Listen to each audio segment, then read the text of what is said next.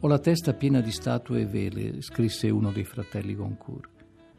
Non è molto chiaro se al più non voleva intendere che certe idee sono ariose, altre invece ostinate come il marmo. O magari si trattava di barche leggere che scivolano via col loro carico grave.